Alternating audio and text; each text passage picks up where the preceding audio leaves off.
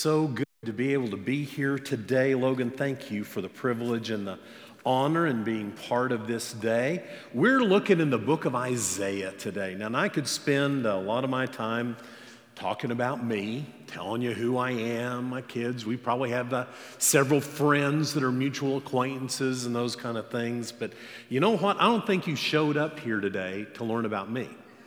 I think you came today because of Jesus. Amen? So, how about we just talk about him for a little bit today? And all that other stuff will take care of itself in the long run when everything is all said and done. What a great day it is. Let me tell you a story. A polar bear papa and a polar bear son, baby son, were sitting out on an ice floe. The father, Papa Bear, was there and he was just doing his polar bear thing. All of a sudden, the little baby polar bear, he looks up at his dad and he says, Dad, Am I a 100% polar bear? The daddy polar bear looks down at him and says, Well, son, yeah, no doubt in my mind, you're 100% polar bear. And, and the baby, are, are you sure, Dad? How do you know that I'm 100% polar bear? And he said, Well, son, you're, I'm 100% polar bear. My, my parents were. Your mom is 100% polar bear. Her parents were. Son, there's no doubt in my mind you are 100% polar bear. Why are you asking? Little uh, baby polar bear sitting out on that ice floe looks up at his dad and says, Dad, I'm freezing out here. Somewhere along the line, he had learned the lesson that polar bears didn't mind the cold. He had learned that polar bears braved the cold, they thrived in the cold. And yet, somehow, in the midst of his little baby polar bear experience, it was freezing out there. And sometimes I ask that, not of the temperature, but of my faith. Because somewhere I've learned the lesson that Christians are supposed to have this great, wonderful, amen, holy, birds singing, harps playing kind of experience 24 7, right? I mean, scripture verses are always upon my lips. And, folks, can I just be transparent with you? Sometimes there are things on my lips that aren't found in Holy Scripture. Am I? Am I really this person of faith I think I am? Or, oh man, on, the, on some days it even gets to the point is my faith really in who I think it is? This whole thing about trusting Jesus, this whole kingdom of God, this whole experience, sometimes I read about what it's supposed to be, and yet my day by day existence sometimes feels like it falls short. Come to this great Christmas time celebration. God, I get it. But it's something wrong that shouldn't be wrong. In the midst of that, Isaiah speaks to us. What a great book it is. I mean, it's a book that speaks specifically to a group of Jewish people a group of people that were living in varied times and difficult times. Isaiah is written over the span of many years, and, and, at times his prophecy speaks to those who are looking ahead to the troubling times. Sometimes it speaks to the people who find themselves right in the midst of the troubling times. And, and then there are words that speak to the people afterwards, the troubling times. Those troubling times were all about the politics of the day. I mean, it was written some, about some 2,500 years ago. I mean, it was a long time.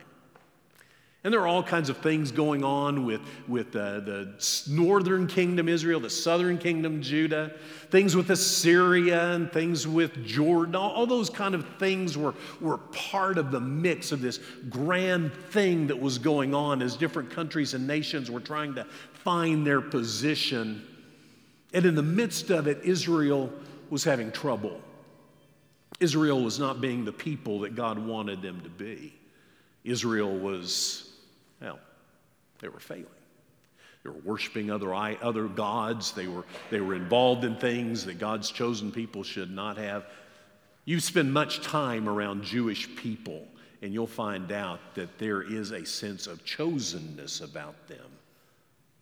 And yet, for these people who lived back in the sixth, seventh century before Christ, well, their lives were not there. And God had finally said, It is enough.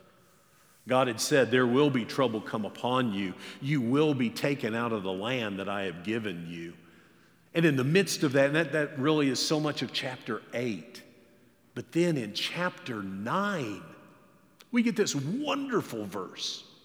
This great verse that your pastor has led to help you kind of unpack throughout this wonderful Christmas season. You know, in Isaiah chapter 9, verse 6. You know what it says? It talks about the fact that unto us a child is born, a son will be given to us. And the government is going to rest upon his shoulders. He'll be called Wonderful Counselor, Mighty God, Prince of Peace, the Eternal, Everlasting Father. Wow. What a, what a Christmas message that is, right?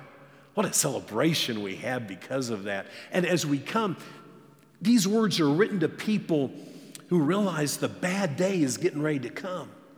And God's judgment's upon them. He makes that clear. The terrible things that are going to happen to them as a nation. And yet, in the midst of it, He brings hope. He brings a word that says that there is a child coming. And that child is going to be greater than any of the governments around you. It is going to rise, he's going to rise above the politics of the day, and he will be called this wonderful counselor, this mighty God, this everlasting father. Wait, the child will become the father? Wow, we get theological with that really quick, don't we? Today, let's just focus on one little bit of that. Let's listen to what the, those early Jews heard and see if it doesn't apply to our life today, because I think maybe some of us here today are experiencing the cold. You know what I mean? I think some of us today might be experiencing a little bit of this testing of our faith. Some of us might be experiencing the freezing of this day by day world we live in. He is our mighty God. Amen. Mighty God. When uh, uh, Logan asked me to share a little bit about that, I kind of went to some different places and thought about some different ways that we could talk about that. There are so many excellent ways to understand just those two simple words and the profound impact they have upon our life. And I was drawn to another passage in Isaiah one that has a significance for, for my family and our lives. We have time, I'll be able to share a little bit of the story with you. But the bottom line is this passage just comes to us. It's written in Isaiah chapter 41. If you have your Bibles with you on your phone or iPad, or maybe you've got it memorized because it's, it's a pretty well known verse that we're going to be kind of focusing on. Isaiah chapter 41. Isaiah chapter 41 is written to a people who are in the midst of trouble. Their day is bad. They have been taken into exile. Jerusalem is in ruins. The temple's been destroyed. The wall is in shambles around. It's been burned. The best of the best have been taken off into captivity, and they are abiding now in a foreign land, under a foreign government, no longer masters of their own ship. They are at the mercy of someone else. It's a bad day. They are in exile. And in the midst of that, God lets them know that, that you know, they really don't have anybody to blame but themselves. He, he lets them know that, that, that this is part of what they experience. But in the midst, He gives this wonderful word of hope a word of hope that talks to the other nations and then talks to them. It's a tradition of mine I'm not sure if it is here or not, but would you, would you uh, just indulge the old guy a chance to experience his own tradition? Would you stand with me as we go ahead and read from God's holy word? Isaiah chapter 41, we're going to begin in verse 5. And again, imagine living in the midst of exile, in the midst of the worst of the worst of days, and hearing these words. The coastlands have seen and are afraid. The ends of the earth, they tremble. They have drawn near and have come. Each one helps his neighbor and says to his brother, Be strong. The craftsman, he encourages the smelter. He who smooths metal with the hammer encourages him, who beats it with the anvil, anvil, saying of the soldering, It is good. He fastens it with nails, so that it does not you, Israel, my servant, Jacob, whom I've chosen, descendant of Abraham, my friend, you whom I've taken from the ends of the earth and called from its remotest parts, and said to you, You are my servant. I have chosen you and not rejected you. Do not fear, for I am with you. Do not anxiously look about you, for I am your God. I will strengthen you. Surely I will help you Surely I will uphold you with my righteous right hand. Thank you. you may be seated. Oh, powerful passage. I don't know if you picked up on it or not, but uh, Isaiah, for a guy who lived 2,500 years ago, is speaking rather sarcastically in the first part of our passage. I mean, you know, it's, it's the best they got for a sense of humor, okay? He's there and he's saying the folks are going to come from all the coastlands. Everybody's going to hear about it. And you know what? The people are going to be worried. They're going to be afraid because something's happening with Israel. The Messiah's coming and things are going to get better for Israel. Everybody else is afraid. But, but you know what? People are going to be okay because you know what? They're going to encourage one another. They're going to build their idols. The guy who smooths out the metal is going to work. The one who kind of welds and solders it together is going to work. But you know what? When all is said and done, they're going to be really secure because they're actually going to use nails to nail it to the podium to make sure it doesn't fall over. That's the God you want to trust in, right? That's what's going to bring you peace. That's what's going, no, no, no. Isaiah says, listen, all of that is foolishness. But you are the chosen of God, and He has not abandoned you, He has not let you go. He has not in any way set out and said that you are no longer His. Now, Dave, tell me. I mean, that was a passage written a long time ago. What possible word does it have for us today? Can I tell you just a little bit of the basic theological idea here? You are God's chosen child. He knows you. He knew you before the world even started and he said, I want you as mine. Lots of questions about that, how that works out, and a lot of really smart people are arguing, or not arguing, they're discussing the differences in that, and that's not the discussion here for today. But the bottom line is God knows, and He knows you. He knew you, and He knew who you would be, and in the midst of all of that, He said, You're mine book of Ephesians tells us that he predestined us as adoption for his sons. He doesn't want you as a slave, he has chosen you as child. John chapter 1 tells us that as many as received him, Jesus, to them he gave the right to become children of God. Take hope, friend. It might be cold. You might be feeling the shiver of an unfaithful wind. But you know what? You're still God's child, and nothing has changed that. He is still the mighty God who works in your life. So let's just take a moment and just kind of unpack this a little bit and find out a little bit more about what this Isaiah 41 passage might have to say to us. Just a little bit more that I think is going to speak to your heart today, possibly, in the midst of this beautiful season we experience. Maybe in the midst of it, you need to hear just some words of affirmation and encouragement. In Isaiah 41:10, he's going to tell us a couple of things about ourselves. He's going to tell us a couple of things about God. And then he's going to tell us three things that God does. Friend, I want you to know that you are God's chosen children.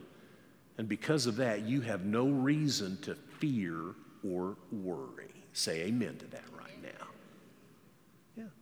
You know that those are two of the favorite weapons that our enemy wields against us if he can just get us to somehow fear or worry, if he can get that wrestled into our hearts and stamp it upon our lives, he has won the victory. Those things that would come close to us. And yet, Isaiah says, don't fear. Don't look anxiously about you. Something about the promise of God, something about this path of faith, something about being His child says that we don't have those things nestled up against our lives. There are plenty, plenty for those captives to worry about, plenty for them to, uh, those people in exile, fear of violence, fear of livelihood, worry about what the day would hold for them and for future generations. They had all kinds of things that were going on. In the midst of that, God says, Don't fear. And I think the very fact that He says that to us tells us that maybe we are fearful. Am I, am I speaking the truth there? The fact that He says, Don't look anxiously about you, well, the fact that He says it kind of insinuates that's what we do. Like a caged animal, we look back and forth. People of faith trusting the Lord show up on Sunday mornings. Don't look anxiously about you because you know what? Sometimes we do. You, you might have it in your uh, uh, maybe your trunk or in the back seat of the car, but when the weather gets hot, you know, you park your car out in the parking lot and you don't want the sun to heat up your car any more than absolutely has to. So you have one of those little silver windshield type things that you, you put up there. You put the visor down and hold it. Do you know what I'm talking about there? You know, one of those little things you unfold and crinkle, put it up there, and keeps the sun from coming in while the car is parked. I was, uh, I bought a new one undoing. And there's a little, you know, wrapper inside of it. And I just happened to glance at it. And down at the bottom was a line that said, caution. Do not operate vehicle with window visor in place. And I thought, okay, thank you. And then it hit me. That was there not because somebody thought it'd be just a, well, let's just go ahead and write that down.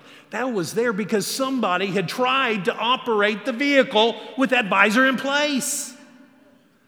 God says, don't fear. He says, don't look anxiously about you because that describes who we are. Left to ourselves, we are a fearful people. And maybe that's grappling with your heart this day. Certainly, our culture says that. Our culture is one that instills with us fear because this world has changed and continues to change and change every day. Uh, maybe, maybe, I'm not sure if you feel this way, but it seems like this world makes it very hard to be a true, faithful follower of Jesus Christ. If you're going to be involved in anything in culture, if you're going to be involved in anything in, uh, in, in the world out there, watch anything on TV, be involved in any kind of community things, all of a sudden their rules and laws tend to kind of inflict upon us. It's kind of scary. But maybe it's not on the outside, maybe it's something dealing with your inside that you're worrying about grief of a loss or there's something secret going on inside. You're afraid if somebody's going to find out, boy, your life is over with. Worried maybe about finances or job. Some of you are getting ready maybe to have a conversation with a doctor that you really don't want to have. There's plenty to worry about, plenty to be fearful about. But God says, don't. What would it be like? To wake up in the morning and not have that worry hanging onto your back? What would it be like to step out the door and not be afraid of what's waiting on you? Isaiah 41:10 offers some kind of hope because 41:10 talks about a mighty God. And there's something about him that says fear and worry don't have to be part of our lives. They don't have to guide us, they don't have to influence us. Because, because we serve a mighty God. It tells us who we are fearful, worrisome. But it tells us who God is this mighty God, children of the mighty God. It tells us, first of all, He is here, He's with us. Do not fear, for I am with you. Being alone is a significant thing for us. Being alone is something that uh, can destroy us, something that can deny us. And we live our lives far too alone. We have so many ways to talk to each other, don't we? And we have ways, electronic and digital, ways with mail, ways with phones, and even face. And yet, how many times do we not know what's going on? We live in confusion. We, but God says, don't worry, don't fear. I am with you and then he says, You don't have to be, be anxious for anything. You don't have to look about wondering like a caged animal because I am your God. Listen to that. Grab hold of that. Whatever experience we have, we are children of the mighty God. Don't fear. I am with you. You're not alone, friend. Can you just breathe that in for a moment?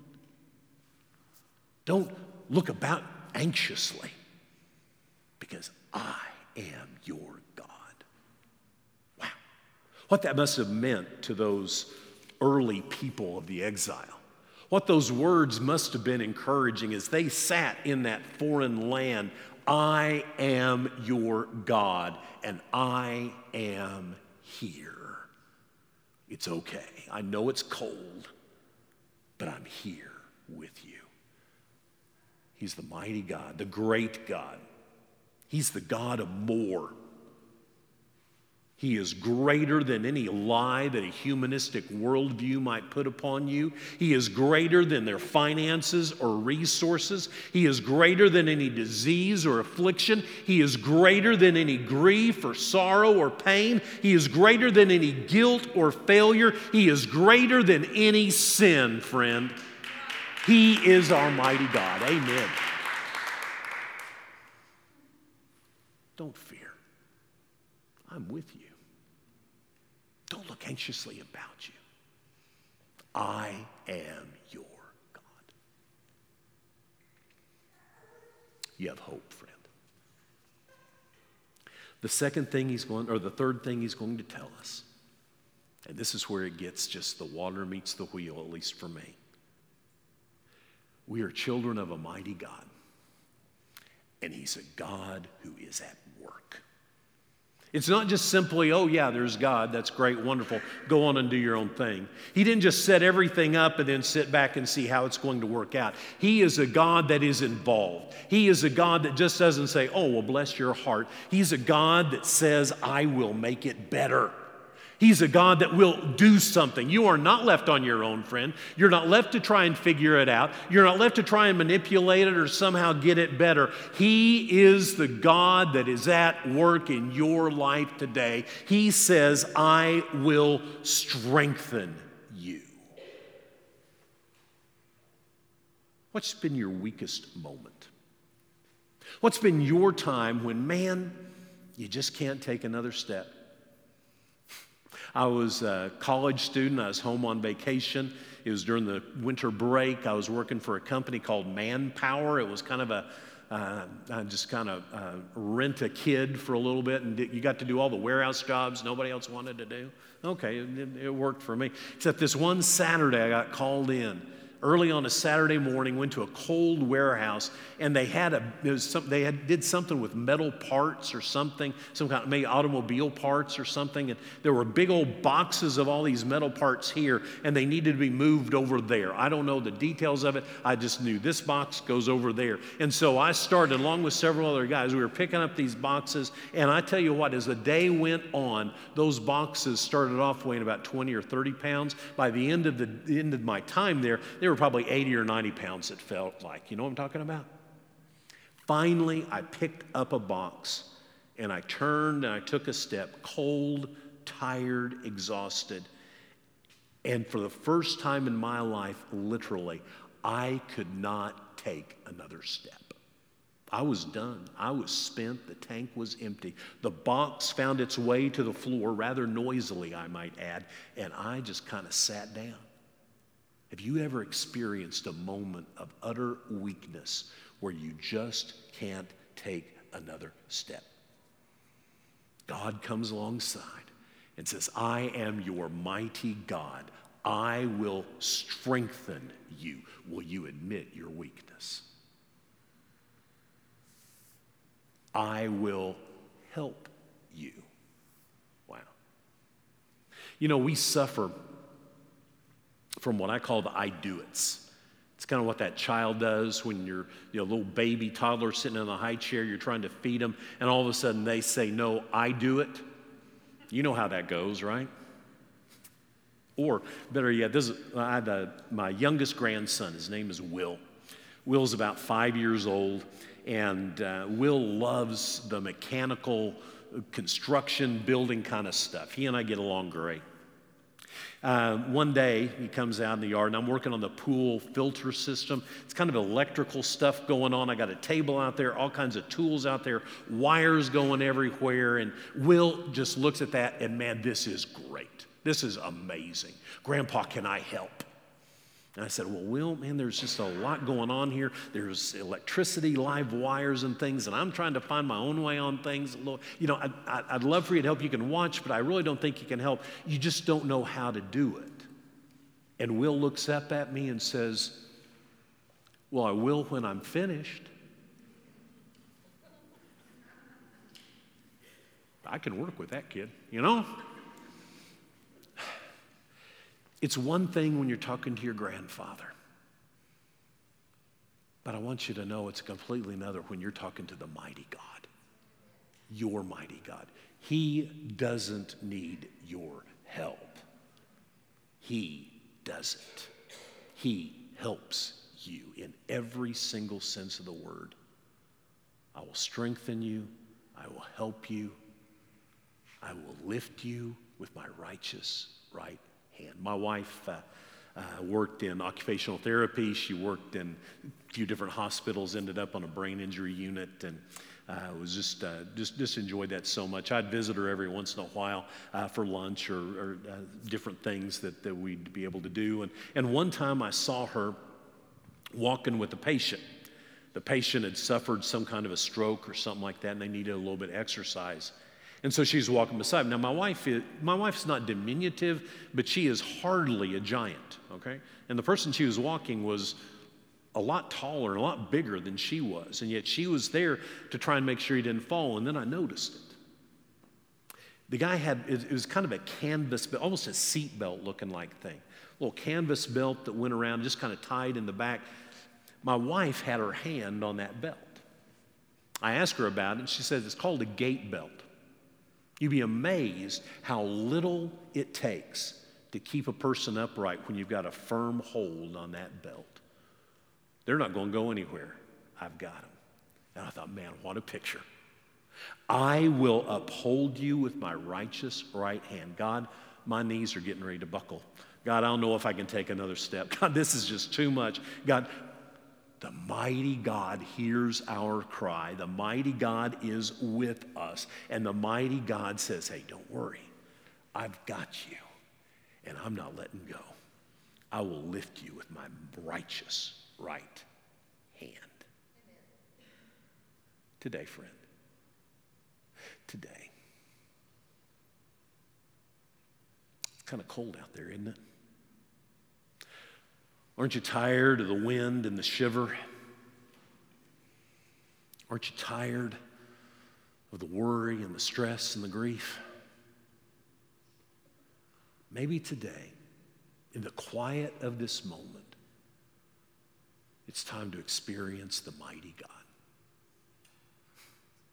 And isn't that what church is for us? I love the identity of this congregation a refuge because it's tough out there. but how good it is to gather together with God's people. And I use this phrase a lot just to breathe. You know what I'm talking about? And maybe today is that day. Because you see, the amazing thing about this story is that that passage that talks about the mighty God, the everlasting Father, the Prince of Peace, wonderful counselor, talks about a Messiah. A Messiah who has come in the midst of our troubles. And while for those people in Isaiah's day it was prophecy, for us it is prophecy fulfilled. For 2,000 years ago, the story began. The human chapter of the story began. A baby was born, miraculous circumstance, and the angel said, He will be your deliverer, your Savior, Christ the Lord. You see, we're living in the midst of failure, in the midst of sin, separated from the God who loves us, separated from his love and his power, from his peace. And so, because we couldn't do anything about it, he sent his son, who not only was born, but he lived and he died. And in the midst of that experience, that horrific experience on the cross, something wonderful and spiritual happened that I in no way can understand, but I gloriously accept and believe. He paid the price for my sin. He removed the barrier, He took away the obstacle, and now I can experience the mighty God. Now I don't have to fear. Now I don't have to look anxiously about him because I am the child receiving Christ. I am his child. And he strengthens me, he helps me, he upholds me with his righteous right hand. I wonder today how this mighty God is going to interact with your life. I think there's some here today. Yeah, it's just kind of a cold day. Maybe it's just a little bit, you know, it's just the ordinary, everyday, ongoing stuff. Maybe it's something big. Maybe your life has experienced one of those hiccups, one of those detours, one of those horrible moments. And you can relate to the Israelites experiencing the worst day of their lives. And maybe today, you just need to breathe. Not going to solve anything. I mean, not going to walk out of here with, yeah, I know the answer to everything now. But you're just going to know you walk out of here and you are not alone. Amen? The mighty God is with you. So, can I just be a little bit pastoral right now? I'd like to pray for you with these lights the way they are, I can't really see too much of the congregation, but I think I can see a hand raised. If you'd want to join with me in this pastoral prayer, just somebody who verbally is expressing that you are not alone, would you just raise your hand right now? Pray for me. Amen. Amen. Father, thank you for my friends here today. Lord, those who raised their hands, and Lord, maybe some who just, it wasn't time right now, but they know their heart. Lord, I just stand with them and ask for your spirit to move right now. For your words to be ingrained not only on ears, but on hearts. Remind them in the midst of the breath they breathe, they are not alone. You are with them. They don't have to worry because when the day is done, you are their God. Father, I pray that over these next days, you're going to work, they're going to be able to see it, And Father, somehow I just open a window of grace in their lives. And Father, I pray you strengthen them in the midst of their weakness. I pray, Lord, you help them in the midst of their confusion. And Lord, I pray that you uphold them in the midst of their feeble lives. Bind them together, Lord. Let them know they're loved. Take them to the places you want them to go. It's in your name, Jesus. Amen.